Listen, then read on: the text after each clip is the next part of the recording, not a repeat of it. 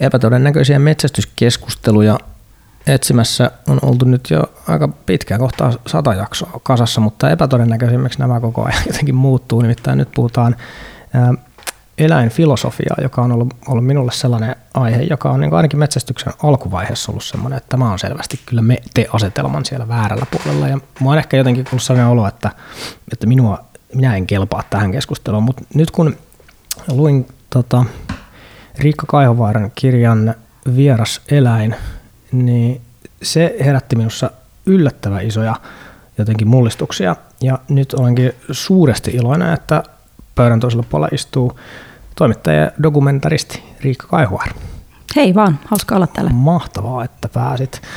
Tosiaan niin avaan ihan vähän tähän taustaan, niin kun päästään sinut ääneen. Katsotaan, mihinkä sille päästään. Mutta, mutta tosiaan tämä oli jännittävä kokemus tutustua tähän sun, sun tota näkökulmaan eläinten tietoisuuteen ja ihmisten tarpeisiin ja, ja, ja tota, kaikkeen siihen, mikä siihen liittyy. Tähän valtavan monimutkainen ja hankala aihe sillä, että sen tiivistäminen kirjaksi sinänsä on niin kuin lähes yhtä mahdoton tehtävä kuin metsästyksen kuvaaminen yhdessä kirjassa, mutta näinpä vaan siitä pystyy hyvän kirjan kirjoittamaan ja se hyvyys ehkä mulle tuli siinä ilmeiseksi sen takia, että, että se herätti todella voimakkaasti jotenkin mun kiinnostuksen tästä näennäisesti ikään kuin vastakkainasettelusta huolimatta. Että mä oon vähän niin kuin tottunut siihen, että jos puhutaan vaikka eläinten tietoisuudesta, niin sit siinä on niin kuin aina mukana se, että, että minä Aleksi olen tässä nyt niin kuin paha ihminen, koska aiheutan tuskaa ja kuolemaa ja tuotan tietoisille ihmisille, tietoisille anteeksi eläimille tässä tota, nyt sitten kärsimystä.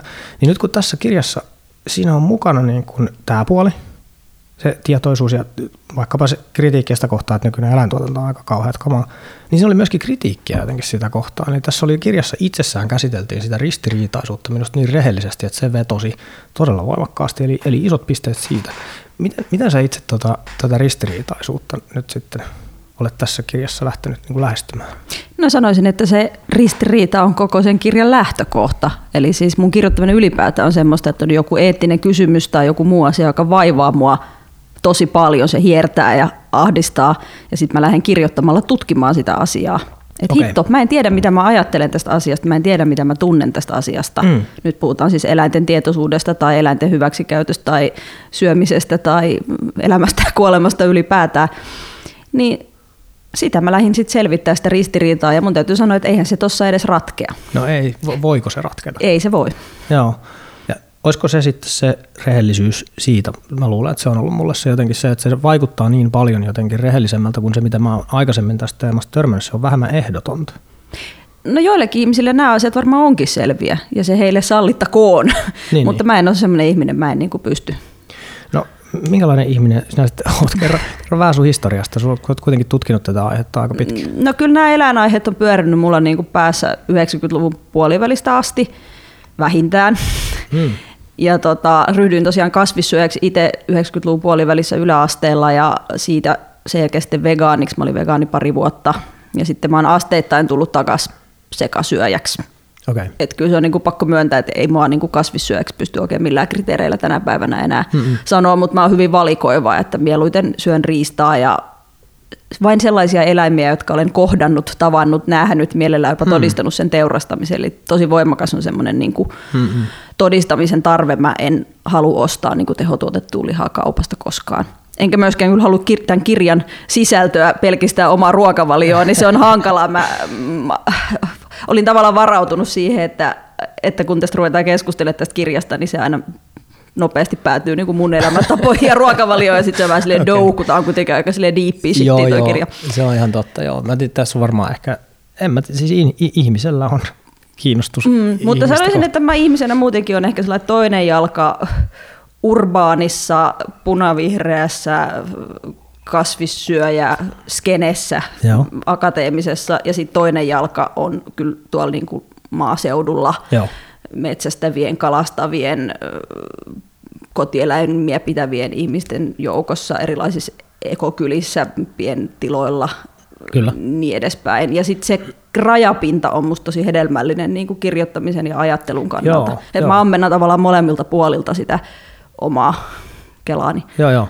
Joo, mä samaistun. samaistun. Ja musta tuntuu, että toi, vaikka oma kirjoittamiskokemus, niin siinä, se oli ajallisestikin vielä silleen rajatila.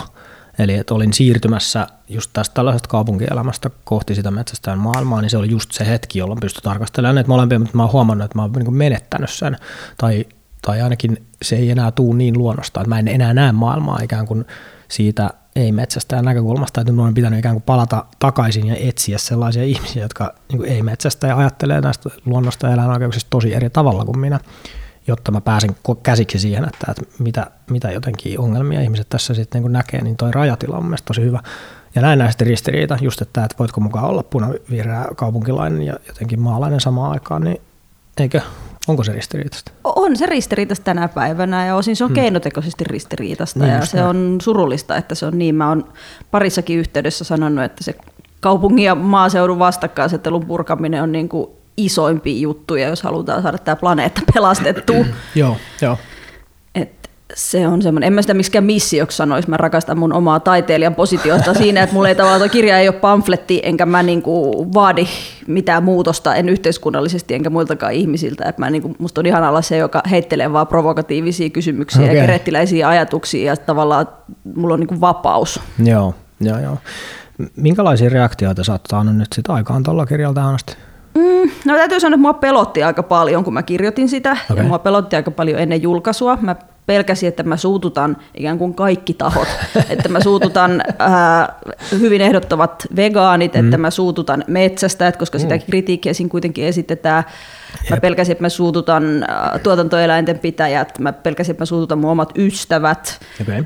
Mutta aika mieto se reaktio ollut siihen nähden. Siis huomiota kirja on saanut kiitettävästi ja siitä Joo. en valita, mutta, mutta e, ei ole mitään niin kuin vihaisia somekeskusteluja tai mm. hate-mailia tullut niin kuin juurikaan. Joo, no onpa hyvä kuulla. Mm. Mutta mä luulen, että sillä lähestymistavalla on tekemistä sen kanssa. Et, et kyllä mä väitän, että muutkin ihmiset, ja tämä tuli siis ikään kuin suositus kuunnella sun juttuja, tuli siis mulle semmoiselta metsästäjältä, joka on huomattavasti paljon vielä herkempi kuin minä mitään tällaista ikään kuin äh, eläinoikeuspakottamista, jos tällaista nyt termiä edes voi olla olemassa tai käyttää, niin, niin oli tosi paljon ikään kuin vielä syvemmällä siinä päädyssä kuin minä olen, ja sieltä tuli, että kuuntelepa, että tässä on järkeä. Ja tota, se oli sellainen, sellainen niin kuin viite siitä, että joku tuossa lähestymistavassa ehkä on muillekin sellaista, että vaikka se on tosi raflaavaa monelta osin, niin se sisältää niin kuin just näitä ikään kuin, jos tuosta voi sanoa niin molemman, molemman näkökulman ristiriitaa, mutta kun ne on molemmat siinä käsittelyssä, niin se mun mielestä purkaa sen pommin. Että jos sä yrität lyödä vain toista, ikään kuin vain perustella, että, että tämä puoli tästä jotenkin etiikasta on absoluuttinen totuus ja kiellät, että sitä toista puolta olisi edes niin kuin olemassa tai että, se ristiriita, että sitä ristiriitaa ei ole vaan, että, sä vaan vedät sillä, että näin se on ja etiikka sanoo tällä tavalla ja sinä olet paha ihminen, jos niin kuin ajattelet muuta. Ja sitten kun toi puuttuu, niin sitten yhtäkkiä jotenkin kaikki onkin auki. Mm. Kyllä mä väitän, että se lähestymistapa vaikuttaa tosi voimakkaasti. On, ja mun esikoisteos Villi-ihminen, niin siinä oli toi sama asetelma osittain, että mä olin aika yllättynyt, että siitä tiedän, että siitä tykättiin niin kuin, äh, Lapin perukoilla luontaistaloudessa elävien joo, ihmisten keskuudessa yhtä lailla kuin sitten niin kuin joo, kaupunkilaisten aktivistien keskuudessa, että toki myös varmaan herätti vastustustakin. Tartun mm. tuohon sun sanan raflaava, koska multa hirveän usein kysytään, että, niin kuin, että miksi sä provosoit tai miksi oh, sä kirjoit niin raflaavasti, ja sitten mä en koskaan niin kuin, tarkoituksella joo, joo. kirjoita mitään niin kuin ärsyttääkseni tai suututtaakseni tai tökkiäkseni ketään, vaan se on aina niin kuin vilpitöntä ja rehellistä Kyllä. ja suoraan sydämestä, ja sitten jos se nyt sattuu olemaan rankkaa, niin tyy bad, elämä on. Joo, mä en missään tapauksessa niin kuin ajatellut missään vaiheessa niitä lukiessani, että tämä olisi nyt jotenkin tarkoituksellista ikään kuin, että nyt mä kärjistän tätä, vaan että nyt sä käsittelet sellaisia teemoja kuin jotenkin ihmisen eläimelliset ominaisuudet tai ihmisen ja eläimyyden. Se sellainen jotenkin, miten nämä mahtuu yhteen olentoon ja kuolemaa ja niin kuin seksuaalisuutta, niin on, ne on väistämättä sellaisia teemoja, että, että jos sä et käsittelisi niitä ikään kuin raflaavasti tai avoimesti, niin sitten se olisi sievistelyä ja sitten se taas ei olisi lainkaan kiinnostavaa. Että mä luulen, että tuo teemavalinta on se, mikä johtaa siihen, että et voit tehdä muuta kuin käsitellä sitä raflaavasti. Sepä. Multa joskus kysyttiin, niin kuin, että no mistä, mitä se sun kirja käsittelee silloin kirjoitusprosessissa. Mä olin silleen, että no kärsimystä, tappamista ja kuolemaa. niin kuin, vähän sillä vitsillä, mutta näinhän se asia itse asiassa on. Niin on. Ja siis mitä tuohon metsästykseen tulee ja mun omaan taustaan, niin joo, on ollut kortin hankkiminen niin kuin vireillä ehkä vuodesta 96 tai 9, mm. anteeksi, 96, 2016, eli nyt niin kuin mitä seitsemisen vuotta, 6-7 vuotta, mutta en ole vaan saanut niitä kirjoja luettua ja sitä mm-hmm. mm, testiä tehtyä. Joo, joo, joo. Se on, joo, sit sitä, mutta onko, mikä sitä on työntänyt eteenpäin? Mm, No siis totta kai se oma eettinen vakaumus, että kyllä Niin, mä niin. niin. Ajattelin, että jos mä kerran sitä lihaa silloin tällöin syön, niin mun pitäisi pystyä se myös itse tappaa. Ihan tämä klassinen Niin just. peruste. Öö, Ja sitten mä ihan ajattelin aidosti myös ton kirjan kannalta, että musta olisi ollut hauska hankkia se kortti sen kirjoitusprosessin aikana ja myös hankkia muutamia metsästyskokemuksia, jotta mä olisin voinut kirjoittaa siitä tappamisesta ja sen herättämistä tunteista Aivan, niin kuin joo. vielä omakohtaisemmin ja Kyllä, niin kuin kyllä. väkevämmin. Et sitten kun niitä varsinaisia tappamiskokemuksia mulla ei ole, jos kaloja ei lasketa, niin sitten Niin. oli pakko kirjoittaa kalastamisesta. Tosin tappamista sekin on. Ja Niin, on kyllä. toki spesismiä, eli eläinten eriarvoistamista ajatellaan, että se kala olisi jotenkin niin. vähäpätöisempi tapettava kuin nisäkäs. Kyllä. Näinpä, näinpä me vaan jostakin syystä eri eläinlajeihin suhtaudutaan niin kuin eri lailla, että sehän näkyy sitten siinä toisessa päädyssä, mitä sä kirjassa myöskin hyvin käsittelet. Nyt saattaa olla, että menee ehkä kirjat sekaisin, kun kuuntelin nämä putkeen ja hirveällä, hirveällä tota, jotenkin vaikutuksen tasolla, niin, niin se just, että et, et, miksi, miksipä vetää se raja nyt sitten johonkin nisäkkäisiin, tai miksipä vetää se raja kaloihin, tai miksipä vetää se eläimiin ylipäätään, koska sitten jotenkin tämä, että et, et m- metsä keskustelee sienirihmastojen välityksellä ja lähettää äh, hätäsignaaleja, kun, kun uhka tulee, niin, niin spesismiin mennään siinäkin, jos se, Kyllä. niin sitäkin lasketaan ulos, mutta siitä päästään just siihen ihmisyyden ristiriitaan, että eläminen, elämistä ei ole olemassa ilman kuolemaa ja kärsimystä. Ja, ja sen ristiriidan hyväksyminen, niin se onkin itse asiassa aika iso mielenterveydellinenkin kysymys, tai että näin mä oon sen niin kuin itse kokenut, että, että yksi, yksi syy metsästyksen aloittamiseen mulla on noiden mainitsemisen, tai mainitsemasi lisäksi, että jos mä kerran syön lihaa, niin pakkohan se on niin kuin ainakin kokea, että, että pystyisinkö, jos en pysty, niin sitten vastaus pitäisi olla varmaan selvä, että, että en mä sitten kyllä halua sitä ulkoistaakaan sitä tappamista. Mutta, mutta tota, niin se, se ristiriita siitä, että, että tota, koska olen, niin tapan, tai koska olen, niin aiheutan kärsimystä, niin se on aika tuskallinen, mutta sitten jotenkin se metsästys on auttanut minua käsittelemään sitä, tai auttanut sen niin kuin hyväksymään sen, että, että mulla ei ole sellaista fantasiaa, että mä voisin irrottaa itseni luonnosta, enkä mä oikeastaan haluakaan, koska, koska siitä on tullut niin paljon semmoista jotenkin mielihyvää tai sellaista tota, tasapainoa sille, että kaikki tämä jotenkin tässä ympärillä näkyvä, niin on kauheata sekoilua, niin sitten se, kun pääseekin johonkin tuollaiseen vuosimiljoona niin kuin perinteeseen käsiksi ja sitten ikään kuin kokemaan niitä kokemuksia, tuntemaan niitä tunteita, niin sitten sit aidosti oli se aloittaessa sellainen olo, että tässä on enemmän järkeä kuin mis, mitään, mi, mi, mitä mä oon aikaisemmin tehnyt. Se auttoi käsittelemään sitä ristiriitaa. Voin hyvin kuvitella ja mä sanoisin, että se, että me ei pystytä niin kuin myöntämään sitä itsellemme, että Mm. koko olemassaolo vaatii sitä tappamista, Mm. ja puhun nyt siis, että puiden kaataminen on tappamista, ei pelkästään Mm. eläimistä, niin se on myös yksi nykyisen ympäristökriisin niin kuin juurisyitä. Okei, okay, millä tavalla? No, jotenkin me siivotaan se ristiriita mielestämme ja ajatellaan, että me voitaisiin jotenkin just jättää luonto rauhaan tai koskemattomaksi. Niin, niin, niin, joo.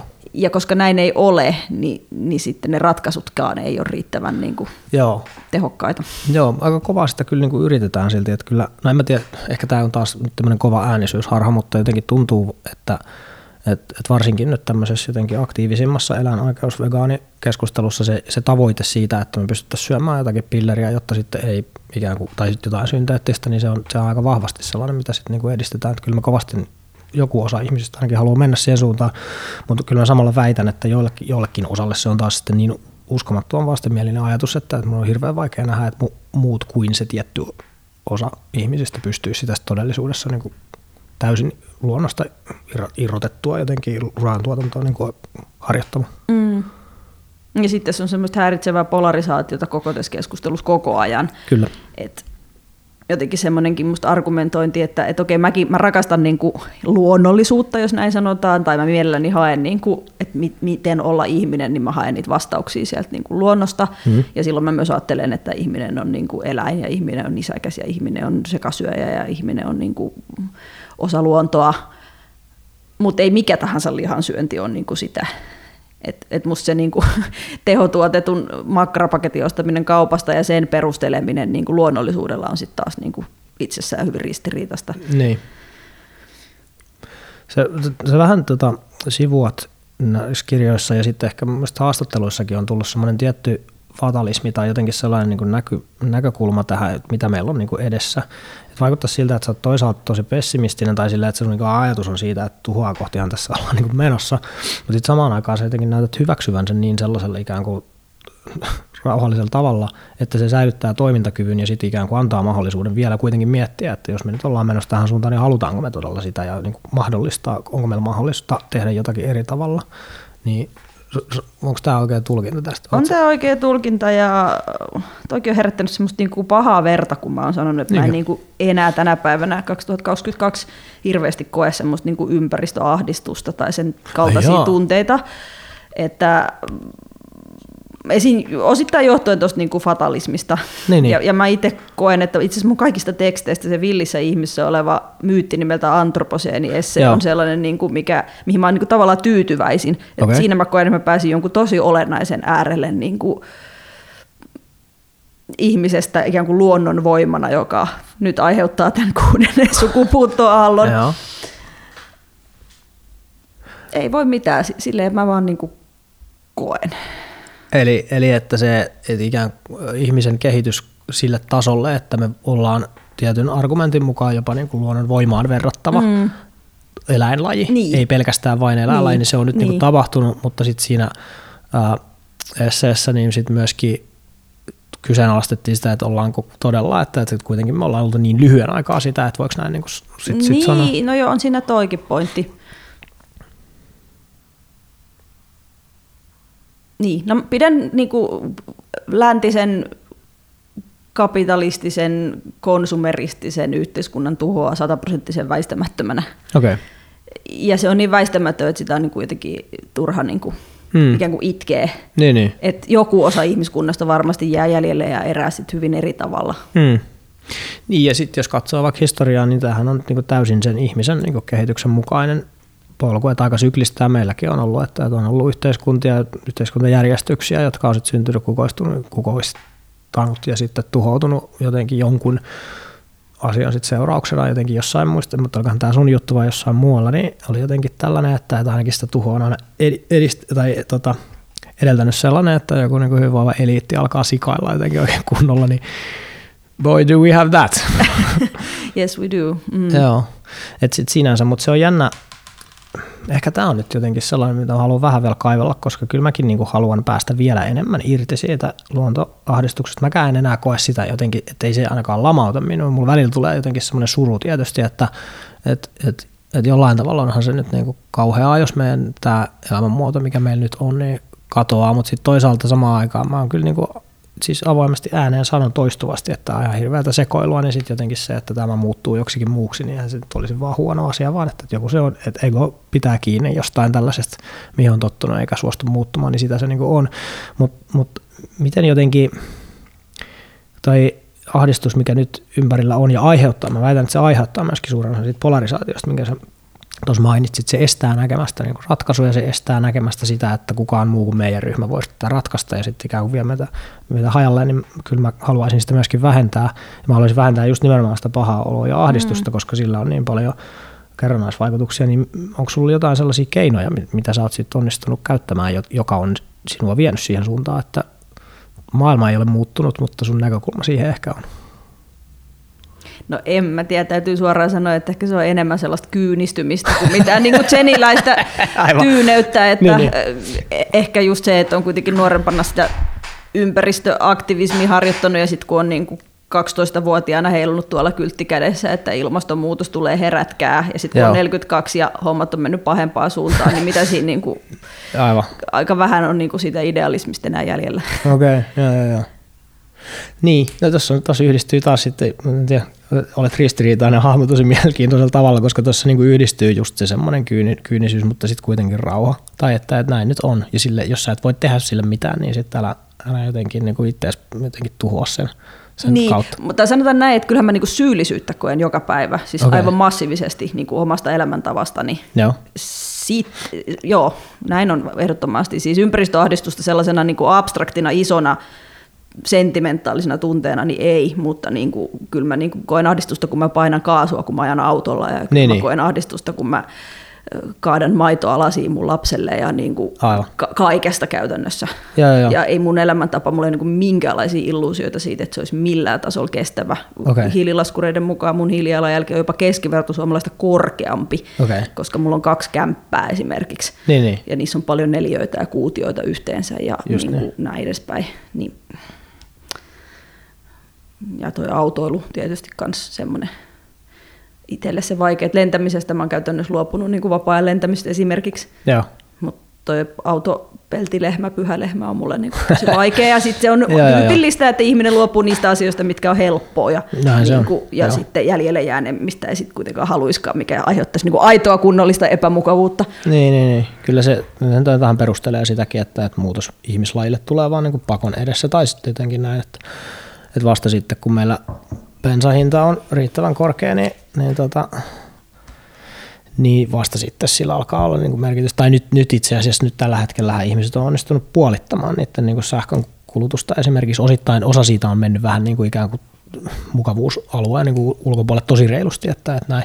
Mutta suuri osa ei ole. Siis just tämä, että on vähän miettimään, että mäkin itse nyt niin kuin, mä juodaan vaikka teetä tosi paljon, niin se, että, että mä oon aikaisemmin vaan niin kuin lyönyt keittimen päälle ja sitten ottanut siitä kubin ja sitten mennyt pois, pistänyt keittimen uudestaan päälle, kun sen voisi esimerkiksi tehdä sillä että lyöt sen termokseen sen niin veden, niin tämmöisiä ikään kuin tosi pieniä juttuja, jotka tulee vasta nyt siis no, kapitalismin hintaohjauksella, että sitten kun hinta nousee, niin sitten käyttäytyminen muuttuu, mutta se voi olla, että tämä ei vielä riitä, että, että, että, että jännittäviä aikoja kyllä tuossa suhteessa tota, kohti edetään se on, sulla on tosi paljon näissä sun kirjoissa myöskin sitä sellaista viittausta siihen, että, että minkälaisilla me todella aikaisemmin ihmiset on niin ohjautuneet ja, ja tota, miten, miten vaikka tällaisella niin riiteillä on ollut merkitystä ja miten ne on nyt korvautuneet tällaisilla jotenkin laeilla ja, ja vaikka lääketieteen hygieniavaatimuksilla ja kaikilla, että kaikki se, mikä meillä ei aikaisemmin ollut semmoista tiettyä kansanviisautta, niin nyt se on niin kodifioitu tosi tarkasti ja nyt me noudatetaan sitten lakia eikä sitä sellaista jotenkin luonnon viisautta, missä on suoraan sanottuna onhan siinä paljon etujakin, koska ei se luonnon viisauskaan ole niin kuin aina, aina kovin viisasta, vaan se on just sitä, mitä itsekin mainitsit, että, että auringon pimennyksestä palaudutaan, kun uhrataan, uhrataan ihmisiä, että se lohikärme se oksentaa pihalle, niin jotenkin tämä on kiinnostava teema, mutta, mutta sulla oli siinä kirjassa selvää niin kuin ikään kuin haikailua takaisin sitä kohti, että meillä olisi enemmän niin kuin tämmöisiä merkityksellisiä riittää vaikka ruokaan liittyen, niin, niin voitko avata sun ajattelua vähän niin kuin tästä? No noin on musta hirveän olennaisia kysymyksiä, mitä sä mainitsit, että mä tosiaan koen, että tämä nykyinen yhteiskunta, jossa sitä eettistä säätelyä tehdään just lainsäädännön ja kansainvälisten sopimusten ja sellaisten avulla, niin se on liian kaukana niin kuin ihmisten arjessa. Että me on ikään kuin joo, ulkoistettu joo. se eettinen ajattelu tai joo. se niin kuin johonkin muualle koen myös, että ihmiset elää valtavassa merkitystyhjiössä Kyllä. keskimäärin, että tämä niin kuin kuluttamiseen perustuva elämäntapa kumisee tyhjyyttään eikä tarjoa sellaisia merkityksellisyyden kokemuksia. Ja Joo. tässä mielessä kyllä mielelläni menisin paljonkin taaksepäin. Joo. Ja mä musta sitä niin kuin hengellisyyttä tai sitä merkityksellisyyttä ja sit sitä käytännön elämää ei voi niin kuin erottaa toisistaan. Okay. Tähän on kaikki hienoja käsitteitä. Terevaden puhuu syntytiedosta, um, kyllä mä uskon, että se niin kuin nousee siitä paikallisesta luonnosta ja paikallisesta elämäntavasta sekä se niin kuin eettinen ajattelu ja se niin kuin itse, itsensä mm. rajoittaminen mm-hmm. siinä, missä se niin kuin elämän merkityksellisyyskin, sen niin kuin lähiympäristön jatkuvuuden takaamisesta ja, ja lähiyhteisön myös jatkuvuuden takaamisesta. Että kyllä, kyllä mä suoraan sanottuna ajattelen, että semmoinen niin kuin lokaalimpi elämäntapa, mm. ehkä jossain ky- kylä, mm-hmm. yhteisössä on se kaikkein kestävin, että kerta kaikkiaan niin kuin me ollaan liian kauas ulkoistettu niin kuin kaikkia, me ei nähdä niiden tekojen seurauksia, Just näin. niiden esineiden, mitä me ostetaan, niin ne niin kuin saasteet jää sinne Kiinaan ja niin mm-hmm. edespäin, niin edespäin, että mm, mä en jaksa uskoa, että ihmiset vaan niin kuin muuttuisi niin val- eettisesti valveutuneiksi, että ne ryhtyisi elämään riittävän kestävästi, vaan kyllä mä uskon, että pitää työntää ne kädet siihen saveen ja Joo. lapioida sitä omaa paskaa ja jotenkin. Niin kuin, mutta että en toki itsekään tällä hetkellä elä niin, että en halua kovasti siitä myöskään sitten saarnata. Niin, niin, niin. Plus, että toi on semmoinen iso yhteiskunnallinen tabu on tavallaan puhua niin kuin kehitystä tai edistystä vastaan ja sanoa, Joo. että what if sata Joo. vuotta sitten asiat olikin paremmin, niin, niin, se, niin, on, niin. se on kauhean semmoinen vahvasti torjuntaa herättävä Niin ajatus. on, niin on. Paras vasta-argumentti tolle on taas sit se, että suuri osa siitä, mitä kutsumme kehityksi on, kehitykseksi, niin se on ainoastaan niin kuin omi itse aiheuttamien ongelmiemme tavallaan niin kuin edistynyttä ratkaisua, että, että just joku tällainen niin kuin sairauksien torjunta tai sellaisten sairauksien torjunta, jotka olemme itse keksineet, niin minkälaista e- kehitystä ja edistystä se nyt sitten oikein niin kuin on, niin se on mun mielestä tärkeä, tärkeä kysymys muistaa tuossa. Ja jotenkin, miksi toi, toikin pitäisi ajatella jotenkin joko tai silleen, että et, et, en mä usko, että, että kukaan – tai että jos tästä nyt lähettäisiin johonkin tosi erilaiseen suuntaan menemään, niin miksipä se tehtäisiin silleen, että katsotaan, että mitä oli 200 tai 500 vuotta sitten, ja sitten kopioidaan sitä, kun meillä nyt on aika paljon kaikkea, mitä niin nyt kannattaisi siinä käyttää, mutta otettaisiin sieltä, nyt sieltä 200 ja 500 vuotta sitten niitä juttuja, jotka sitten ikään kuin toimii. Mä tykkään tuosta niin feedback loop-ajattelusta tai siitä, että kun näkisimme tekoimme seuraukset, ja sitten just myöskin tykkäsin tuossa sun kirjassa tota ajatuksesta siitä, että, että jos se niin kuin halu vaikuttaa vaikka ilmastonmuutokseen tulisikin sitä kautta, että me havaitsisimme omasta elinympäristöstämme niitä muutoksia, eikä niin kuin jostakin raportissa, jossa on jotain numeroita, jotka kuulostaa pelottavilta ja ahdistavilta, niin se olisi jotenkin niin kuin askel eteenpäin, että meillä on ympäristö, joka muuttuu, olemme siihen niin jotenkin tiedostamme olevamme siihen niin sidoksissa, että näemme, että jos meillä nyt niin kuin sato menee perseelleen, niin sitten tulee nälkä ja sehän muuttuu ja on Kyllä. muuttunutkin, Kyllä. mutta ihmiset ovat kadottaneet sen kosketuksen siihen lähiympäristöön. Että harva esimerkiksi huomaa vaikka lintujen lajien niin niin, niin. vähenemistä tai tällaista. Mä yhdessä Suomen luonnon kolumnissa käsittelin just tätä teemaa ja kirjoitin, että vaikka Pentti Linkolan niin kuin Raivo ja Vimmahan nousi just niistä omista havainnoista, joo, joo, että Herra Jumala sentään niin kuin, tämä muutos tapahtuu ja mä näen sen, mä koen sen. Mm-hmm. Mutta joo, on samaa mieltä tuossa, että eihän sen tarvi, niin kuin, että jos palattaisiin heittomerkeissä taakse ja pudotettaisiin tätä elintasoa, niin sen tarvi niin kuin, tarkoittaa sitä, että edettäisiin juuri niin kuin hmm. 1800-luvun alussa tai jotain, vaan niin kuin, ja se olisi mahdotontakin. Eihän niin, tätä niin. voi pyyhkiä tätä niin kuin, tähän niin. astista historiaa niin kuin mihinkään. Tai, että, tai ihmismäärä on Tai ihmismäärä on tietysti iso kysymys.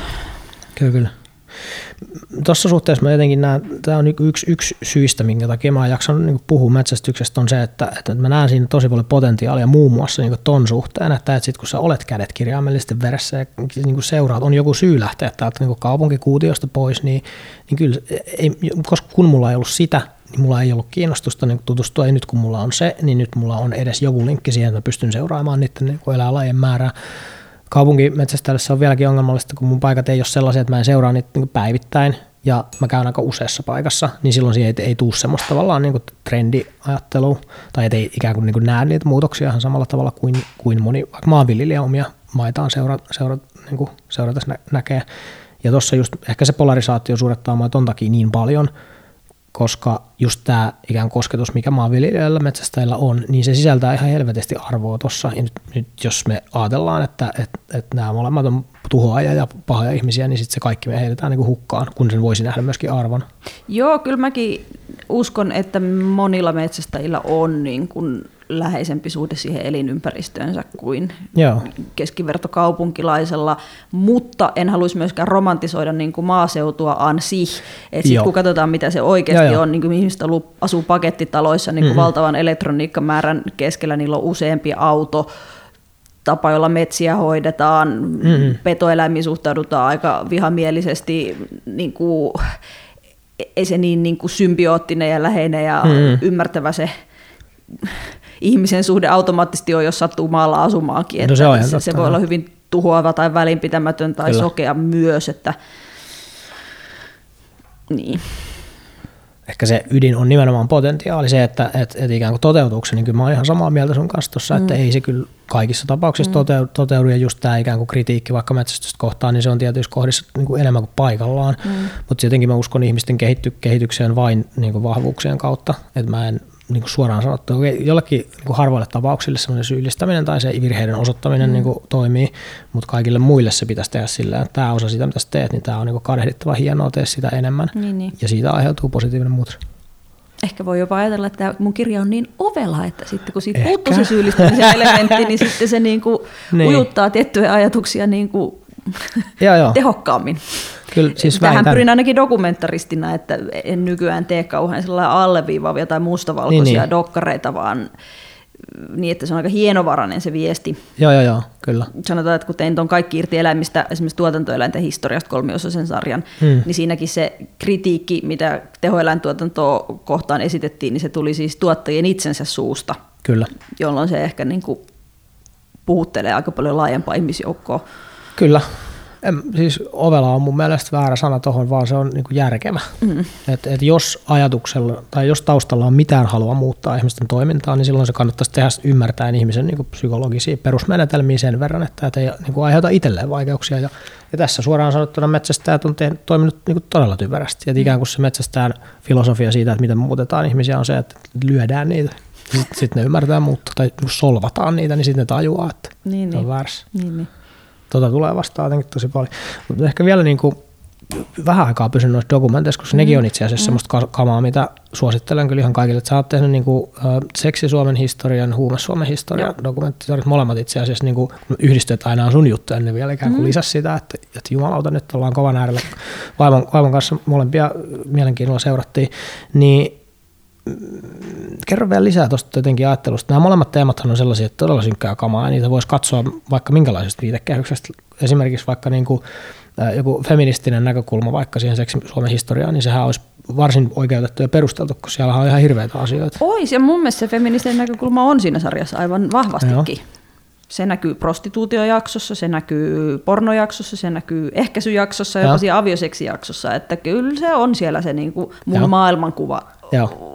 Näkyy kaikissa, mutta se on just tosi sille hienovaraisesti laitettu sinne, että niin. No huume Suomen historia oli just tosi onnistunut siinä, että jos halus, mä halusin kuitenkin vähän ravistella sitä, miten suuri yleisö näkee huumeet, niin, niin. niin sitten jotenkin se huumeen ja lääkkeen välisen rajan keinotekoisuuden osoittaminen oli musta niin kuin olennainen juttu. Ja sehän kulkee siinä läpi sarjan, niin kuin, että LSD on ollut lääke niin, ja niin. heroiini on ollut lääke. Kyllä. Ennen kuin niistä on tehty laittomia huumeita. Että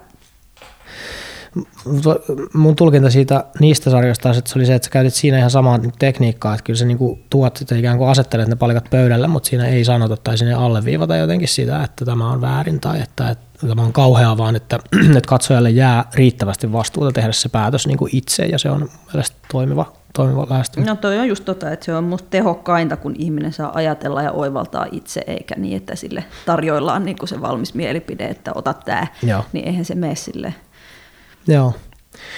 No, jos siirrytään tuohon nyt sit siihen niin eläinten tietoisuuteen tästä, koska se on niin teemana jotenkin se, mikä on mulle ollut just ikään kuin vierain tai vaikea. Niin se on aikaisemmassa maailmassa, sit kun mä oon tällainen, että mä olen kasvanut insinöörikoulutettu nykyään kaupunkilainen, niin eihän se ole ollut teemana niin kuin läsnä sille, että en ole päivittäin asiaa miettinyt ja se mulle ei ole herännyt sellaista ikään kuin jostakin luontaisesta tarpeesta tulevaa sellaista, että, mä, että semmoista heräämistä ei ole vielä tapahtunut tai – en tiedä tapahtuuko, tapahtuukokaan.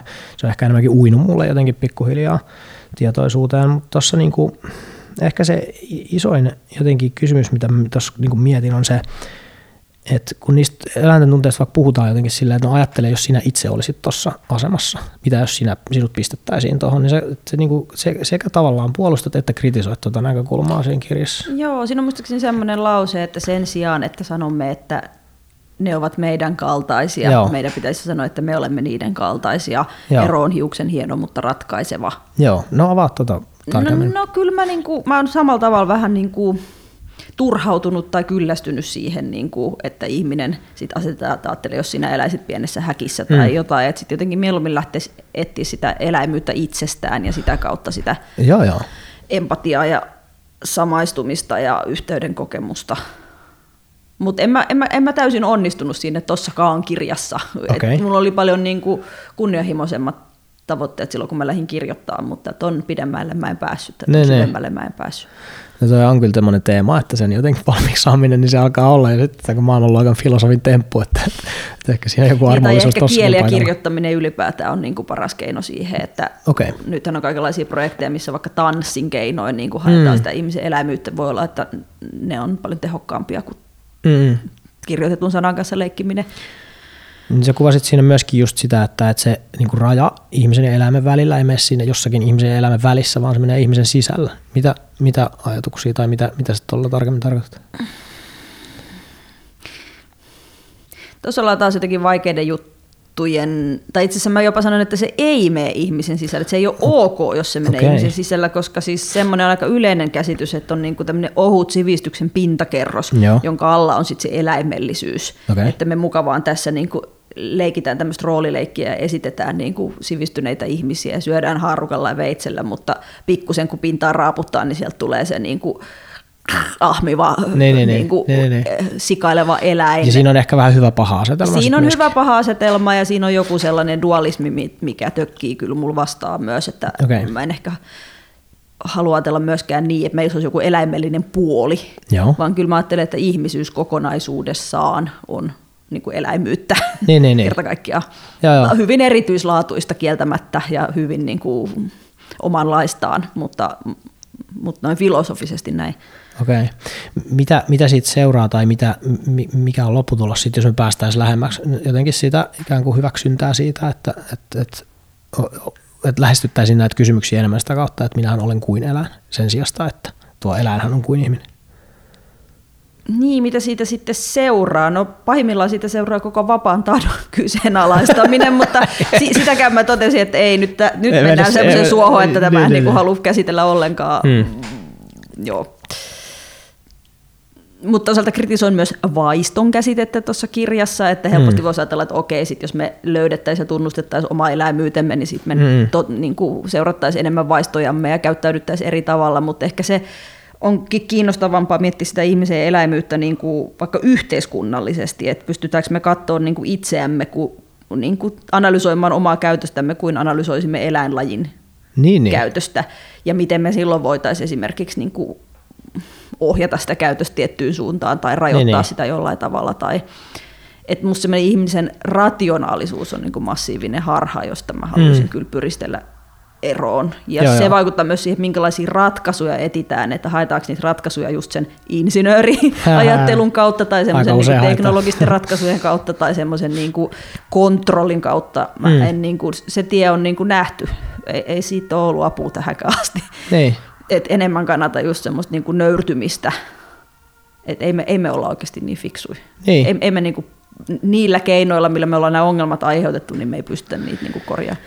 Ja jotenkin musta tuntuu, että aika moni varmaan kyllä niin kuin samaistuu tuohon, että jos nyt esität, esität väitteet, että ihmiset ei ole kauhean fiksuja keskimäärin, niin kyllä mä uskon, että aika moni on silleen, että no joo, ei, ei kyllä näytä olevan, mutta, mutta siinä on joku semmoinen ekseptionalismi sellainen, että no kyllä minä olen ja mun, tiedätkö, mun, nää- mun porukka on, että jos kaikki olisi yhtä fiksuja kuin minä, niin sitten meillä ei olisi ongelmaa, mutta ne on ne muut, jotka on tyhmiä. Mm. Mutta kenties se jotenkin, että sen saa ulotettua sen jotenkin ton lauseen, että, että ei ihmiset ole kauhean fiksuja, niin myöskin siihen, että minäkään ole kauhean fiksu, että aika outoja niin temppuja tulee tehtyä kyllä. Toki, mutta en mä ehkä äsken tarkoittanut niin kuin yksilötasolla, vaan mä ajattelin semmoista niin kuin ihmiskuvaa, että meidän kuva Niin, niin, ihmisestä niin. on semmoinen, että ihminen on niin kuin rationaalinen No olento, joo, joo, joo, joka joo, järkiperäisesti luo näitä yhteiskuntia ja Niin, hakee niin. ratkaisuja ja kehittää uusiutuvia energianlähteitä ja niin kuin Aivan. tekee vihreää käännettä niin kuin Kontrolloi planeettaa. kontrolloi planeettaa ja niin kuin pystyy te- teknisillä innovaatioilla niin kuin ratkaisemaan ympäristöongelmat ynnä muuta. Ynnä Niin, muuta. Niin, niin sitä kohtaan mä oon aavistuksen kriittinen. Niin, niin. Miten se sit, niinku, tai mitä se sitten voisi käytännössä tavallaan tarkoittaa se, että me, me luovuttaisiin tuosta rationaalisuudesta, mitä, mitä siinä sit ikään kuin pitäisi tapahtua, että me päästäisiin tuonne päin. Mm, no tuossa tullaan taas siihen mun niinku taiteilijan asemaan, että musta on niinku kiva heitellä kaikkea tuollaista niinku aika tällaisia isoja Niin, niin. keloja ja kysymyksiä, mutta sitten jos mut kysytään, niinku, että no miten se käytännössä ratkaistaan, että on, niin mä kieltäydyn suoraan vastaamasta, Aivan. mutta myös niinku koen, että se ei ole mun tehtävä ja eikä mulla ole niitä vastauksia, Joo. en mä oikeasti tiedä. Ja sen takia mä oonkin dokumentaristi ja kirjailija, enkä esim. poliitikko. Mä en niinku, Aivan. Fair enough, mm. fair enough. Mutta tämä ehkä alleviivaa sitten jotenkin sitä, että, että eri ihmisryhmillä on tässäkin niinku keskustelussa tosi arvokkaita niinku erilaisia rooleja. Että ehkä tästä tämäkään niinku ongelma nyt ei sitten ilman niitä insinöörejä täysin ratkea, mutta, et, mutta jotenkin, että et, et, kyllä mä oon havainnut vaikka jotenkin omassa lähipiirissä ja kun työelämää vaikka nyt niin seuraa, että tarpeeksi moni alkaa olla nyt niin kulkenut sen, tien, niin sen rationaalisuuden ja tehokkuuden ja kaiken niin palvomisen tien päätyyn asti ja sitten on palattu jotenkin siihen, että, että olisiko olisipa nyt jotakin vähän aidompaa mm. ja sitten kun haetaan jotain aidompaa, niin ei ole niin yksi eikä kaksi, joka on lähtenyt hakemaan sitä vaikka just metsästyksen kautta tai sitten mikä nyt onkaan se luonto, jotenkin metodi, mikä itselle sitten sattuu sopimaan, että, että kyllä se varmaan jotenkin toi on. Ja mun, mm, niin. Joo, joo, mä sanoisin, että musta semmoinen tosi iso juttu on se, että, että monesti niin kuin, vaikka materiaalisen elämän, elintason pudottamisesta puhutaan niin kuin luopumisena, että se on jotenkin mm. niin kuin mm kauheata ja ahdistavaa. Voi itku, kun me ei nyt voida jatkaa tätä niin, niin. elämää niin kuin näin. Mutta mm. niin kuin, mä näen ympärilläni valtavasti pahoinvointia koko ajan ja niin kuin ajattelen, että ne aika isotkin muutokset meidän elämäntapaan ja niin kuin aineelliseen elintasoon, niin saattaa johtaa myös johonkin hyvään. Eli mikä paratiisi sitä onnella johda. Elämä on niin kuin aina tavalla tai toisella kovaa ja rankkaa ja kärsimystä mm. sisältämää, mutta niin kuin just se merkityksellisyys, mistä puhuttiin, niin me voitaisiin saada tilalle jotain joo, niin kuin paljon sisällyksekkäämpää, mielekkäämpää joo. elämää, jos elämä olisi ratkaisevasti yksinkertaisempaa tai me tehtäisiin enemmän niin kuin fyysisiä hommia tai itse niin, niin, niin, niin, asioita sen sijaan, että ostetaan koko ajan kaikki ja valot tulee katkaisijasta ja mm, mm. lämpöpattereista ja niin edespäin. Niin, edespäin niin...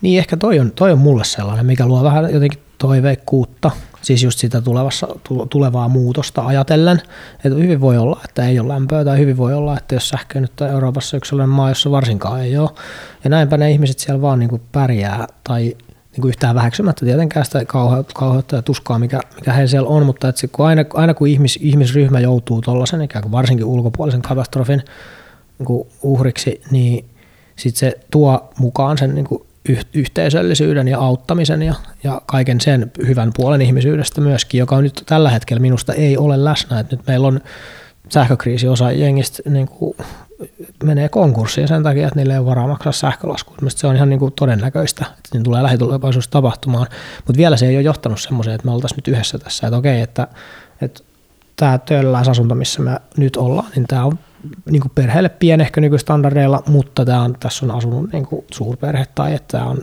niin kuin sisältänyt palvelijat ja pari perhettä. On, on. Kyllä me niin kuin mahdutaan niin, kyllä. Niin kuin yhteen. Ja siis niin kuin, silloin kun on pakko. Mulla on ystäviä, joilla ei vaikka juoksevaa vettä tai niin. suihkuu, että ne peseytyy saunassa kerran tai kaksi viikossa. Hmm. Ovatko he ratkaisevasti onnettomampia hmm. kuin hmm. mukavuuksien äärellä elävät? No eivät todellakaan. Itse asiassa hmm. keskimäärin päinvastoin. Kyllä tämäkin nyt on tämmöistä vaarallista viisastelua, kun en itse pääosin elä niin. niin, niin. Mutta että kyllä mä niin kuin uskon, että se perustarpeihin keskittyminen voi myös niin kuin antaa joo, joo. tosi paljon. Mä oon miettinyt sellaista niin kuin luonnon voimille altistamisen teemaa jotenkin, että mulla ehkä semmoinen aktiivisemmin altistava tekijä on avantouinti. Se on ollut mulle sellainen, että nyt ollaan niin kuin nyt ollaan todella jotenkin jännän äärellä, että se on niin maksimaalisen sellaista kehollista toimintaa kuin, niin kuin tästä helposti saa aikaan. Minusta tuntuu, että muutenkin se olisi järkevää jotenkin se, että, että vaikka se, en mäkään tätä, mä, mä vietän metsässä paljon aikaa, mutta mä en esimerkiksi viedä siellä niin viikkoja tai, tai edes päiviä, vaan että mä oon siellä niin päivän ja selviän siinä ihan hienosti, mutta että se, että siellä pitäisi olla vaikka pari yötä, niin se olisi jo eri asia. Ja nyt mä en muista mikäköhän se oli, nyt oli joku syysmyrsky tässä, jolloin täällä, tiedätkö, nurkat rupesivat vähän paukkumaan, että oho, kylläpä tuulee. Ja sitten mä olin ulkona semmoisessa myrskyssä yhden päivän. Ja sitten vertasin näitä kahta asiaa, että mä oon niinku sisällä tavallaan niinku suojassa ja on todella jotenkin erikoista, jos täällä nyt jotakin tapahtuu, se on sitten ikkuna menee rikki ja sitten välittömästi on apua tarjolla. Niin sitten kun meni, meni sinne luontoon, jossa niinku ikään kuin se sama tuuli vaikutti pu, puihin ja, ja, olin altistunut niille elementeille, niin kyllä se, niinku se nosti sen sen nöyryyden niin kuin esiin, että huh heijaa, että tässä todellakin ollaan aika pieniä, joka unohtuu mutta sitten myöskin toi kyvykkyyden tunteen, joka on niin tosi positiivinen, että en mä ole tässä niin ongelmissa. Että kyllä mä tästä, mulla on muutamakin suunnitelma, miten täältä päästään pois, jos tilanne sitä vaatii. Eli mä väitän, että tota kautta sitä merkityksellisyyttä ja niin onnellisuutta tulee lisää verrattuna siihen, että, että nyt mun pitäisi ostaa joku isompi joku ja kalliimpi joku, että se olisi merkityksellistä. Tulee, ja itse asiassa mun seuraava kirja todennäköisesti käsittelee juuri näitä teemoja, Niinkä? jonka takia niistä on ahdistavaakin puhua, mutta kyllä mä sen noin näkisin. Ja mua kiinnostaa myös se, että okei, Suomessa on niin kesämökkikulttuuri, jossa ihmiset vapaaehtoisesti hakeutuu niiden niin kuin alkeellisiin oloihin hmm. ja kokee siellä niin kuin onnellisuutta ja merkityksellisyyttä usein. Hmm. Vahva retkeilykulttuuri, jossa tieten tahtoja hakeudutaan niin kuin tiukkoihin tilanteisiin niin, ja niin. altistetaan itseään niille luonnonvoimille ja hmm. saadaan niitä niin kuin selviytymisen ja pärjäämisen kokemuksia ja keskittää perusasioihin. Mutta toki voi kysyä, että miksi ne on tällaisia niinku exceptions, että mm, mm. miksi me voitaisiin ihan pokkana vaan niinku muuttaa koko elämäntapaa kohti mm. näitä mainittuja niinku asioita. Mm. vaan se ihmisessä joku helppouden tavoittelusta kuitenkin sisäänrakennettuna, että se, että se on poikkeus ja että se on itse valittu ja niin kuin rajattu ja sä valmistaudut ja just ostat kaikki mahdolliset vehkeet ja et, et suinkaan niin kuin elä siitä maasta, vaan elät niistä niin kuin eväistä, niin kyllähän se on niin kuin helppoa. On ja siihen helppouteen varmaan koko kehityskin niin kuin perustuu, että aina ikään kuin keksitään elämää helpottavia niin, niin. asioita ja joo. sitten se kiihtyy se kehitys. Ja siis kyllähän niin kuin eläimillä on sisäänrakennettu joutilaisuuden tarve, siis Herra Jumala sentää. Mm. Sen näkee koirista vahvasti, että silloin kun ne ei syö tai ole lenkillä, niin nehän lyö maahan ja makaa siinä niin kuin suurimman vuorokautta. Eikä se tarkoita sitä, että ne olisi välttämättä mitenkään kauhean tylsistyneitä tai niin kuin huonosti voivia. Ja siis ihan villieläimetkin mun käsittääkseni, niin siis jouten oloa on aika iso osa kuitenkin niin, niin. elämästä silloin, kun ne ei saalista tai pakene tai ruokaile, mutta niin kuin, kyllä ne pyrkii säästämään sitä energiaa ja myös vaan ihan olemaan. Niin, niin. ehkä ihmisellä, ihmiseläimenä on tämä sama tarve. On, on mutta se on kyllä menetetty jotenkin se kyky tehdä sitä. sitä kanssa mä itsekin niin kamppailen, että se yksi, yksi metsästyksen funktio mulle on se, että se helpottaa sitä, että mä pystyn pakottamaan itseni olemaan tavallaan jouten, eli tuijottamaan jotain metsän reunaa. Mä oon tosi niin kuin huono tekemään sitä täällä, että mä oon tiedä. No en mä tiedä, onko nyt mitenkään keskimääräistä addiktoitua, mutta jotain muuta kuin ajattelee, että kaikki nämä tämmöiset sähköiset palvelut ja muut, niin ne on tosi addiktoivia. Mutta, mutta kyllä mä oon niin kuin, kärsin siitä, että mä oon täällä ikään koko ajan vähän sillä, että kun täällä pitäisi olla hiljaa ja antaa asioiden niin kuin laskeutua, niin sitten mä aina haen jotain niin kuin viihdettä, että se on liian helposti niin kuin saatavilla. Mä tunnistan tuon kokemuksen ja taas vetoan Suomen luonnon kolumni, jossa mä kirjoitin siis metsästämisen, kalastamisen ja keräilyn niin kuin meditatiivisesta puolesta. Niin, niin. Ja siinä on just toi niin kuin pointti, että pilkillä on helppo olla tekemättä mitään. Niinpä. Siinä on joku sellainen niin kuin dopamiini rush on kuitenkin, koska siinä on se mm, niin kuin mm, mm. saalistamisen jännitys. Sama voi tulla marjastaessa tai sienestäessä, varsinkin jos etsii niitä paikkoja, että se niin kuin ruokkii, niitä, se nostattaa niitä välittäjäaineita, mutta sitten siinä on samaan aikaan kuitenkin semmoinen miellyttävä tyhjyys. Kyllä. Ja sehän on se meditaatio ytimessä on tavallaan se niin kuin, to be alert tai niin kuin hereillä ja valppaana mm. ja tietoisena, mutta kuitenkin niin, kuin, mm. niin, että se mieli ei laukkaa niin kuin, missä sattuu, vaan se keskittyneisyys. Niin kyllä, kyllä noilla tavalla ikiaikaisilla ajanvietteillä metsästys, kalastuskeräily, niin sen mindsetin niin kuin saavuttaa Kyllä. automaattisesti ja aika Näin tehokkaasti. Ja mä tunnistan tuonne, että sitten täällä kaupungissa mä oon itse jotenkin kanssa niin someorjana ja koko joo, ajan joo. Ja kyllä, kyllä sen niin kuin ihmisistä näkee, että, että, se on hauska, kun käy maalta vierailtaan, niin sitten ikään kuin havainnoista ulkopuolelta ja sitten katsoo, että miksi nämä kaikki on. Onko nämä vetänyt jotain piriä kaikki, kun nämä painelee täällä menemään. Sitä niin kuin, käsittääkseni tuosta niin kuin, kun mittaat ihmisten kävelynopeutta ja sitten sit, niin kuin, keskiarvoistat sen ja pystyt siitä päättelemään, että minkä kokoinen kaupunki on. Että mitä isompi, niin se lujempaa ne painaa. Mielenkiintoinen. Mä oon hirveän nopea kävelijä ollut aina. Se on supernopea sitten, kun mun mies on tosiaan Lapista ja sitten se on hyvin vähän itse asiassa edes käynyt Helsingissä. Ne. Niin sitten kun se on tullut mua tänne moikkaa aikaisempina vuosina, niin siis se on oikeasti kirjaimellisesti näyttää kuin metsän eläimeltä, kun me ollaan oltu sörkässä, missä on aika paljon sit kaikkea niin sekakäyttäjiä, kaikkea sellaisia ärsykkeitä ja virikkeitä ja vähän niin, uhkaviakin niin, niin. ehkä ihmisiä, niin se on ihan sellainen niin kuin hyvin tuimana ja tarkkaavaisena koko ajan niin kuin varuillaan ja sitten itse on silleen niin kuin viheltelee menemään ja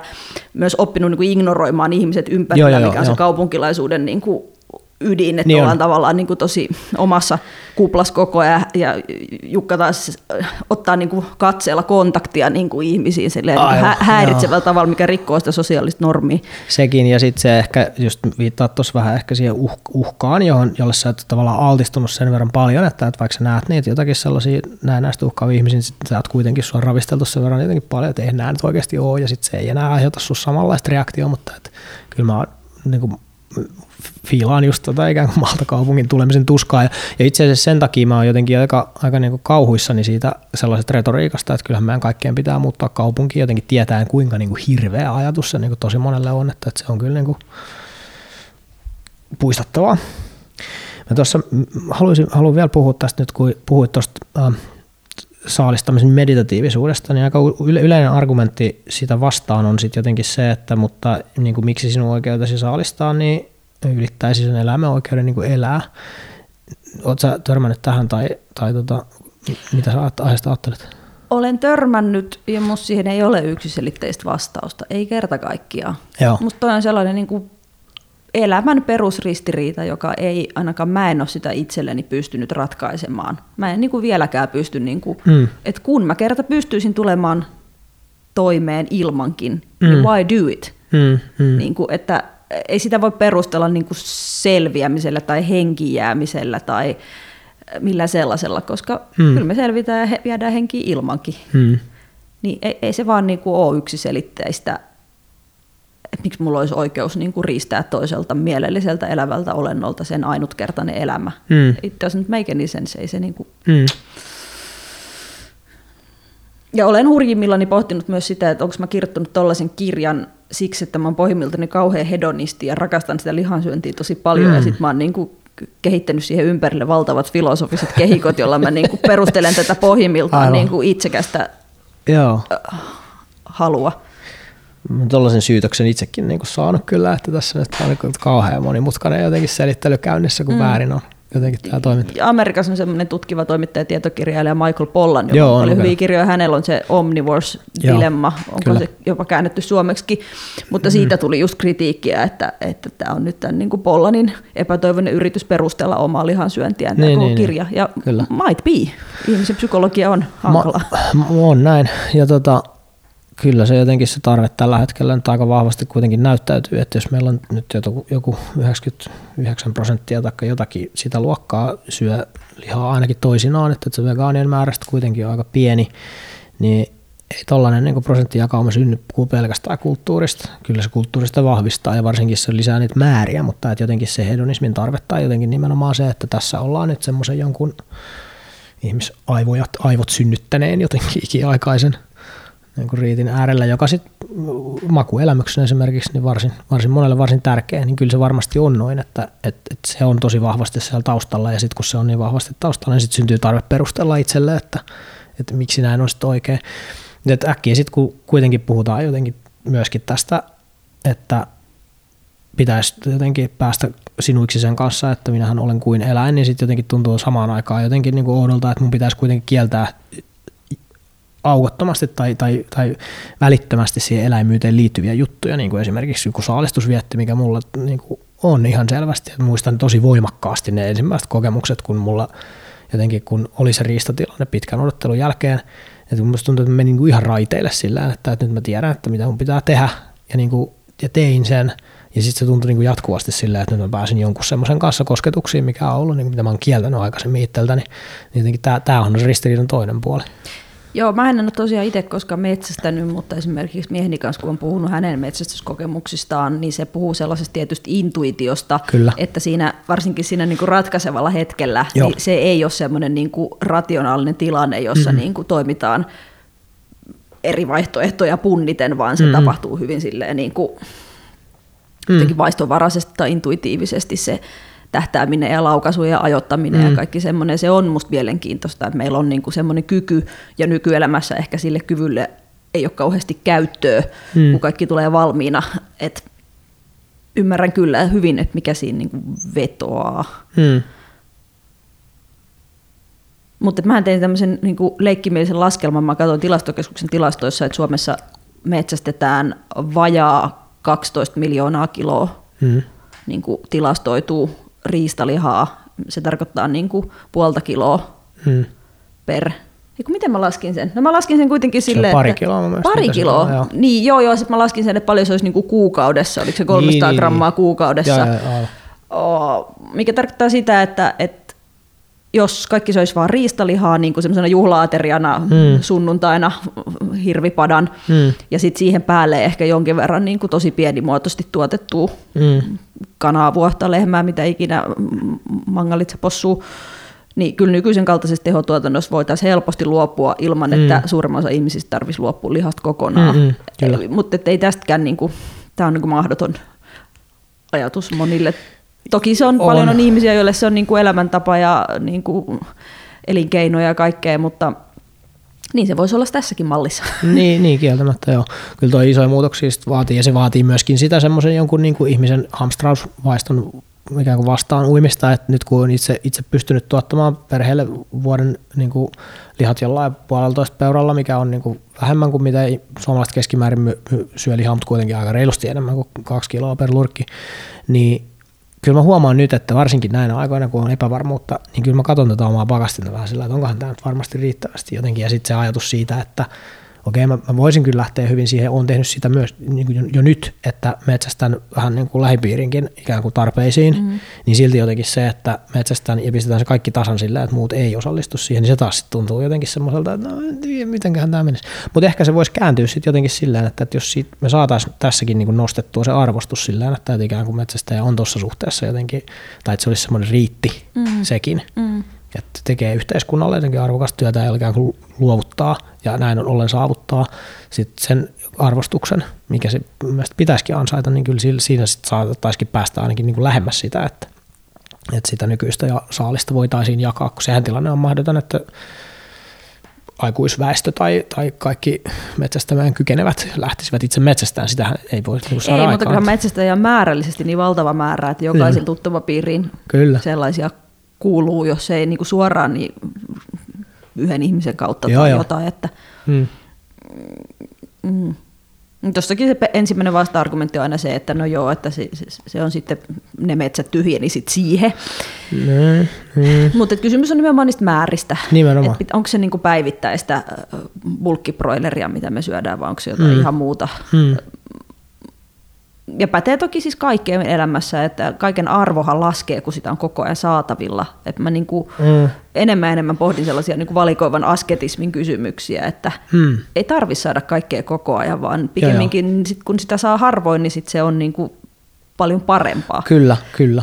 Joo, toi, toi on semmoinen myöskin, minkä kanssa mä oon kipuillut ja miettinyt just tota nimenomaan samaa, että nyt kun koko ajan on kaikkea, niin millään ei oikeastaan ole kauheasti arvoa. Mietin vaikka, että, että jouluruokahan on niin yksi ainoa semmoisista asioista, mitä meidän elämässä on, joka, jota syödään vaan tiettyyn aikaan. Ja se ei ole mun mielestä jotenkin, eihän se ole erityisen hyvä. Mä en kanssa tykkää lanttulaatikosta, mutta sitten mä syön sitä, ja silloin kun se yhdistyy jouluun, niin se on niin kuin merkityksellistä. Mm. Niin jotenkin tällaisia juttuja kyllä se on hyvä, kun tosi paljon enemmän. Jouluruoan esimerkiksi, kun se kinkku on tosi hyvä esimerkki, kun silloinhan mun eletty agrariyhteiskunnassa, ja mm. se sika on teurastettu silloin niin kuin loppusyksystä ja sitten siitä on tehty se kinkku, niin sehän on ollut oikeasti iso juhlaruoka, kun joo, sitä joo. koko lihaa ei ole saatu niin kuin kyllä, ehkä kyllä. useisiin kuukausiin. Joo, joo. Ja sitten se on musta vähän häiritsevää, että siitä on jäänyt tavallaan se kulttuurinen meemi on jäänyt jäljelle, vaikka se todellisuus on muuttunut. Just niin. Et eihän se, niin kuin, kun sitä possua on kaupassa joka päivä saatavilla, niin silloin sillä joulukinkullakaan enää niin kuin, Ja sehän on siis halvinta mahdollista lihaa, mitä oikeastaan niin kuin edes on, että, että jos sä niin kuin ostat nyt sitten jonkun joulun jälkeen jonkun joulukinkun, niin se maksaa jotain niin kuin neljä euroa kilo tai jotain niin kuin aivan uskomatonta, niin sitten siitä on poistunut sekin arvostuksen niin kuin, tämä on hyvä pointti, että, että tosiaan joku osa siitä on jäänyt, mutta että sit se, ehkä se oleellinen osa niin kuin vähän niin kuin hävisi. Nimenomaan. Joo. Oleellisuutta takaisin tuohon, tuohon tarvittaisiin. Ähm, mä haluan lopettaa vielä tai käydä vielä lopuksi läpi tätä, tätä eläimen tietoisuutta, koska se on niin semmoinen jotenkin asia, mikä, mikä kanssa mulla on tosi paljon jotenkin vielä ajatustyötä tekemättä.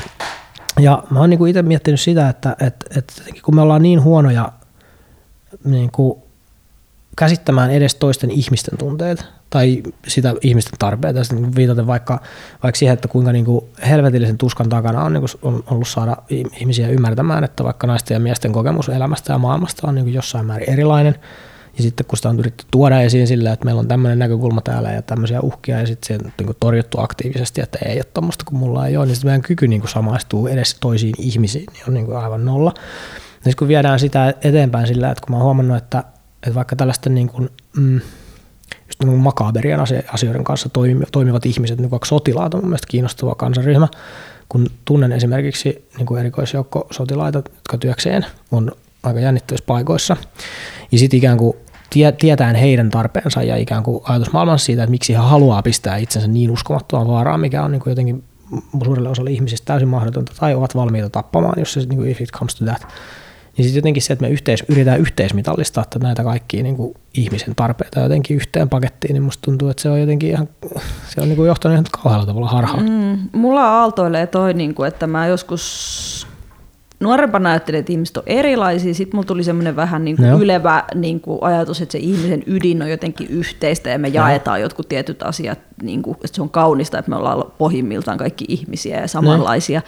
Ja nyt he, meillä henkilökohtaisesti semmoista vaihetta, jossa mä epäilen, että ihmisten väliset erot on paljon suurempia Joo. kuin mitä me halutaan myöntää. Siis kun lukenut tekstejä ja keskustelu ihmisten kanssa, kuinka jotkut vaikka näkee kuvina, toiset taas ei mm-hmm. pysty kuvittelemaan ollenkaan, siis tällaisia mm, on niitä niin geeni, geneettisiä siis synnynnäisiä ominaisuuksia. Joo, Jos sanotaan, että kuvittelee omenan kuoriminen päässä, niin ne ei niin kuin pysty siihen. Niin, niin. E- Erilaista autismin kirjoa on tosi paljon. Mullakin todennäköisesti, mä en tiedä, ootko huomannut, että mä tuijotan tuolta ikkunasta ulos enkä sua silmiin, koska se on niin kuin mun comfort zone. Mä en niin kuin Aivan. tykkää olla sellaisessa vuorovaikutuksessa Joo. ja niin edespäin ja niin edespäin. Että niin kuin, just nyt mä epäilen, että me ollaan ratkaiseva erilaisia, eikä voida mitenkään Joo. ymmärtää toinen toisiamme.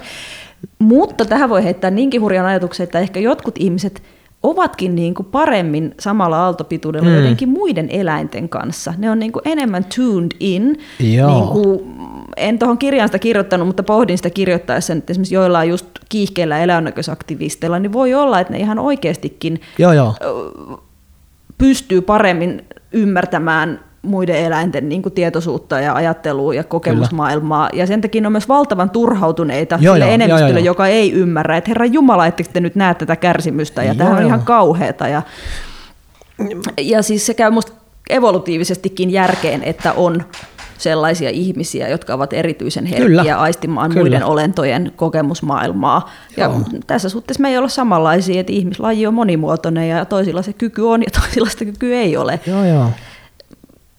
Ja ehkä tässä nykyyhteiskunnassa se on harvinaisempaa, koska sitä ei niin tarvita enää. Sitä yhteyttä. Niin sitä yhteyden, Niin, niin. sitä. Mm.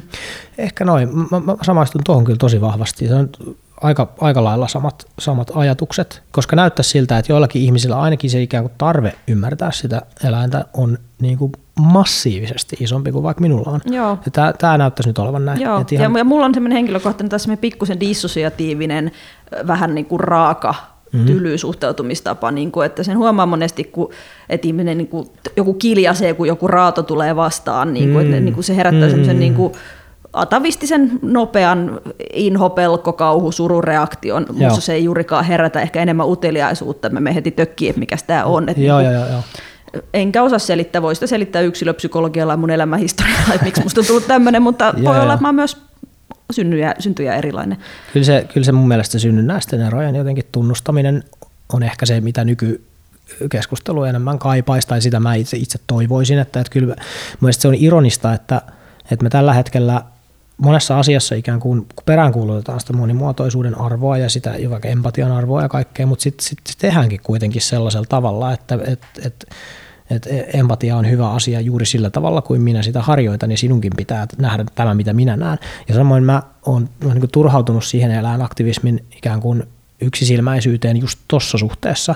Eli että et musta tuntuu, että siellä on sellainen ajatusharha, ja tämä on tulkintaa nyt kaikki, jos olen väärässä, niin tulkaapa ja lähettäkää vaikka viestiä, että en koe ollenkaan näin.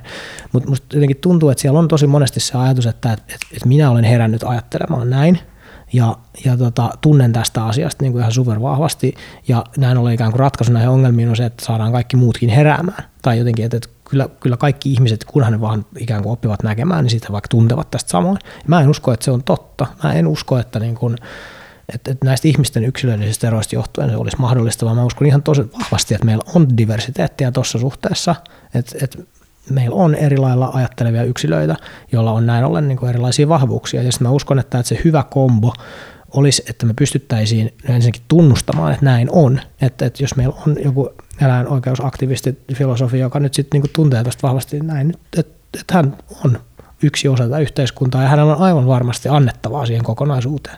Että se mielestä se virhe, mitä me ollaan taas sit muuten tehty, että me on torjuttu se ikään kuin, että to- toiset toi, tuntee tästä tosi vahvasti.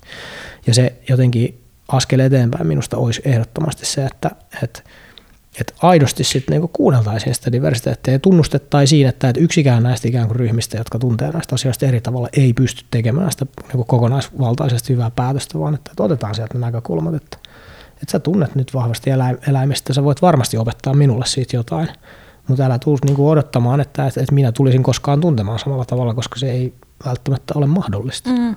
Ja sitten toisaalta en tykkää myöskään siitä, että jos sitä tunnetta vähätellään, että se on jotenkin Joo, niin joo, joo, heikompi joo. argumentti tai Se- se jotenkin ihan niin totta, huonompi lähestymistapa. Että sehän semmoinen Mm. vähättelyn Se on keino monesti sanoa, että "Aa, sä reagoit tähän tunteella tai Sitä- vaan niin sitä kuin tarkoita. näin. Mutta täytyy myöntää, että mulla itsellä just on ehkä enemmän semmoinen niin kuin älyllis-analyyttinen, niin kuin, että se mun empatia nousee sieltä niin kuin pähkäilystä Mm.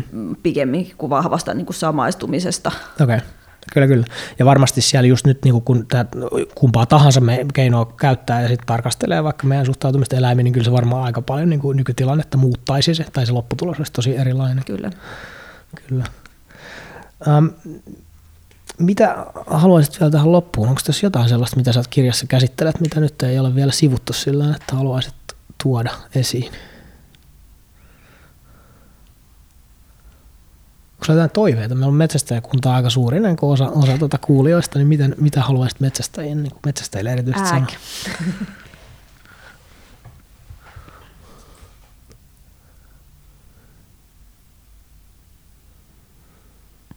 Mä, musta me yksi avainkohta tuossa kirjassa on se, että, että tappamisen ei kuulu olla helppoa. Joo. Se tuntuu vaikealta ja pahalta, ja musta sen kuuluu tuntua vaikealta ja pahalta. Mutta hmm. se ei silti tarkoita sitä, etteikö sitä voisi tai saisi tai pitäisi tehdä. Hmm. Se on musta ehkä semmoinen olennainen pointti, että mua niin kun häiritsee, jos tappamisesta metsästys mukaan lukien – tehdään semmoista, että ei tämä tunnu missään. Mm. Kyllä sen pitäisi tuntua jossain, mutta se ei silti tarkoita sitä, että sitä saisi tehdä. Sitten pitää mm. vaan niin kuin käsitellä ja sietää ja pohtia, että mitä ne tunteet niin kuin mm. merkitsee siinä tilanteessa tai sen jälkeen tai sitä ennen. Mm-hmm. Niin se on musta ehkä semmoinen olennainen homma. Itsekin kuulun metsästys Facebook-ryhmään ja kyllä mua niin kuin häiritsee se semmoinen tietty niin kuin tunteettomuus, mitä mä aistin niistä postauksista. Et se, se on melkein aina niin kuin myönteistä tai naureskelevaa tai hehkuttavaa että aika harvoin ihmiset tuo esiin sitä, että hitto Joo. paha teki, mutta ammuinpa silti. Ja tämä on nyt tässä ja tämä on mun niinku valinta. Joo, joo, joo. joo. Se, voisi olla, se voi olla kiinni jotenkin siitä, just nimenomaan siitä sellaisesta ryhmäkulttuuriongelmasta, että siellä ne jotenkin ne, jotka ei tunne tai jotka on äänekkäimpiä tai tunteettomimpia, niin niiden on, ne yleensä vallitsee ilmatilaa ja sitten se tuut ikään kuin sellaiseen ympäristöön pohtimaan vaikka jotain tuollaista, niin sitten sieltä vastaanotto voi olla tosi rankka. Sähän puhuit siitä kirjassa, sinulla käytit tuossa siitä ää, kotiteurastusesimerkkiä mm. tai tämmöisestä ikään kuin omavarais, mm. omavarais ää, hanhi joo, tapo joo. esimerkkiä, jossa oli vähän tuota samaa. no joo, kuin... itse siinä kirjassa puhun sitä nimenomaan niin kuin kotiteurastuksen yhteydessä, joo. että senkään ei musta pitäisi olla koskaan niin kuin läpihuutojuttu. Joo. Se on kuitenkin tappamista, se on toisen elämän ottamista, se on niin kuin iso juttu. Kyllä. Sen äärelle pitää pysähtyä. Kyllä, ja siinä oli se, siinä hienosti läsnä se ristiriita, että, että toiset suhtautuivat siihen just sillä ikään kuin puolustellen, että ei tämä tunnu musta, musta miltään. Ja vähän niin kuin ehkä vähätellen siltä, että siihen, että, että sit jos se jostakusta tuntuukin, niin miksei se sitten niin kuin saisi tuntua. Että jotenkin se, ehkäpä tässä on vähän niiden niin kuin just tunteiden hyväksymisen kanssa kyllä niin kuin tekemistä, että niiden jotenkin sammuttaminen noin ei välttämättä ole fiksua. Ja varmasti on sitten myöskin niin aidosti, että, kaikki eivät tunne siitä samalla tavalla tai samalla voimakkuudella, sekin on näin. Mutta mut varmaan se on hyvä, hyvä peräänkuulutus metsästäjille myöskin, että jos sä nyt vaan teet sitä eikä se tunnu miltään, niin pysähdy nyt vähän jotenkin miettimään, että mistä tässä on niinku kysymys. Voisiko sitä jotenkin sitten saada sitä takaisin, koska se on myös kontrollikeino. Siis jos rupeaa tuntumaan taas joltain, niin sitten se myöskin pitää se hanskassa. Nimenomaan. Tässä kirjassa on, on kokonainen yksi essee tappamiseen akti. Ja tota, nyt tästä ymmärtänyt, että sä et varsinaisesti ole sitä ikään kuin tappamista vastaan sille, että eikö ihminen voisi sitä nyt niin kuin tehdä, ainakaan se ei ole niin kuin moraalisesti yksiselitteistä, että, että se olisi kielletty, ja se ei myöskään ole yksiselitteistä, että se olisi sallittua, mutta hankala kysymys. Tota, miten sä siihen jotenkin vaikka metsästyksen yhteydessä tapahtuvaan tappamiseen sitten suhtaudut? No niin kuin sä sanoit, niin se tappaminen sinällään ei ole musta just yksiselitteisesti väärin. Kaikki me kuollaan joskus kuitenkin. Kuulostaa banaalilta, mutta niin se vaan on. Mutta sitten mua ahdistaa sellaiset tilanteet, joissa tappamisen jälkeen esimerkiksi jää jotain niin kuin muita eläimiä, perheenjäseniä, jos suoraan sanotaan niin kuin hmm. jäljelle, että jos tapetaan niin kuin vasa ja sitten emä menettää sen vasansa, niin kyllä mm. mä niin kuin äitinä koen siitä valtavaa tuskaa ja uskon, että se eläinkin kokee valtavaa tuskaa. Tai just sellaiset tilanteet, missä tapetaan eläin ja sitten sen vatsasta synty, löytyy niin kuin syntymättömät poikaset, niin mm. on ne, on ne niin kuin traagisia. Mm. Ja kyllä mun käsittääkseni metsästyslainsäädäntö säätelee sitä, että pyritään välttämään sitä, ettei jäisi vaikka orpoja poikasi, mm. jotka ei selviä yksin. Mutta en ole ihan vakuuttunut siitä, että toteutuuko sekä, että joidenkin lintujen kohdalla, jos ne tekee vaikka kaksi tai jopa useammankin pesyen niin kuin kesässä, jotkut pyyt tai tämmöiset, niin kyllä sinne saattaa jäädä sitten ne vastakuoriutuneet mm. poikaset sinne pesään, kun se pyy niin kuin ammutaan. Mm. Niin kuin, just se nopeasti tapahtuva kuolema sinällään niin ei ole niin kuin se paha juttu, mutta sitten mm. se muu kärsimys, mitä se mahdollisesti aiheuttaa. Niin, ehkä jotenkin se just tähän liittyen tähän elämän mieleen ja sitten siihen sosiaalisuuden tarpeeseen, mikä käsittääkseni aika hyvin on jo pystytty niin kuin havaitsemaan, että, että ei se eläin sitten kuitenkaan vaikka joskus vaikuttaa, että se on vähän jotenkin niin kuin käyttäytyy oudosti ja kyllähän nyt niin kuin karhut vaikka esimerkiksi suhtautuu niin kuin pentuihin aika kiinnostavilla kannibalistisilla tavoilla, niin, niin tota, mm, Joo, ei siinä ole musta mitään epäselvää, etteikö eläimet niin kuin kiintyisi jälkeläisiinsä mm. ja emoihinsa ja sisaruksiinsa ja etteikö ne mm. kokistuskaa sitten, kun ne sen äkillisesti menettää. Se on niin kuin aivan selvä. Niin, niin. Joo, joo. joo toi on kiinnostava. Toi kyllä nousee keskusteluissa myöskin metsästäjien keskuudessa. Ei, ei varmaankaan näy kyllä nyt missään julkisesti, koska toi on just semmoinen aihe, että jos vaikka joku mies tiedätkö, menee sanomaan, että, että näin isänä jotenkin kyllä tuntuu pahalta ampua vasa niin kuin emon edestä, niin ei siihen suhtauduta kauhean hyvin. Tai että se on just, että siihen, se, siihen jotenkin niin suhtaudutaan sillä, että nyt sä oot taas niiden vihollisten asialla ikään kuin, että nyt sä yrität viedä meiltä tätä oikeutta ja sitten sitä väheksytään.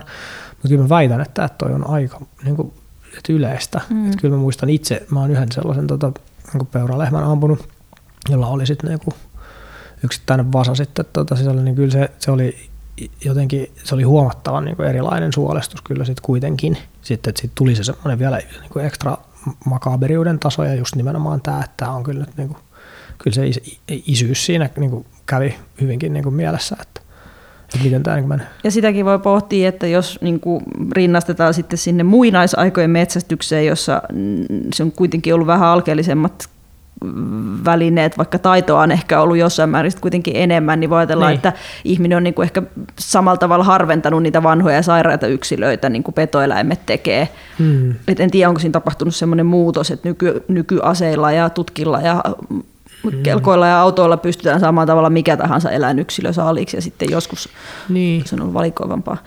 Mä en tiedä, tuossa voi olla kyllä, tota pitäisi tutkia kyllä tarkemmin. Hmm. Mä en, mä en ihan täysin niin kuin allekirjoita tuota. Sitten siellä menneisyydessähän niitä metsästystapojahan oli sellaisiakin, että esimerkiksi niin kuin ajetaan lauma hirviä niin kuin jyrkänteeltä. No joo, ja sitten tietysti kaikki ansapyynti ja semmoinen, mikä ei niin kuin erottele, mikä eläin sieltä tarttuu. Ja sitten varsinkin tämä nykyään, että mä en, en oikein ole samaa mieltä, että okei, siis teoriassa voidaan saada mikä eläinsaaliiksi tahansa, mutta sitten se mun mielestä kääntyy liian usein ihmisten mielessä sellaiseksi, että näin myös sitten tarkoituksellisesti tehtäisiin, että kyllähän niitä sellaisia niin kuin saaliskiintiöitä ohjataan just vaikka nyt sillä että se ää, tota, jakauma pysyisi tasaisena, että esimerkiksi just tämä, että metsästäjä ampuu aina sen isoimman niin kuin hirven, niin se niin kuin pidä paikkaansa, että se on niin kuin monessa jahdissa siis ihan niin kuin suoraan kiellettyä, että mm. nyt emme ammu niin kuin ainoaltakaan hirvi tota, urosta, vaan että, että lähdetään sitten niin jotain muita.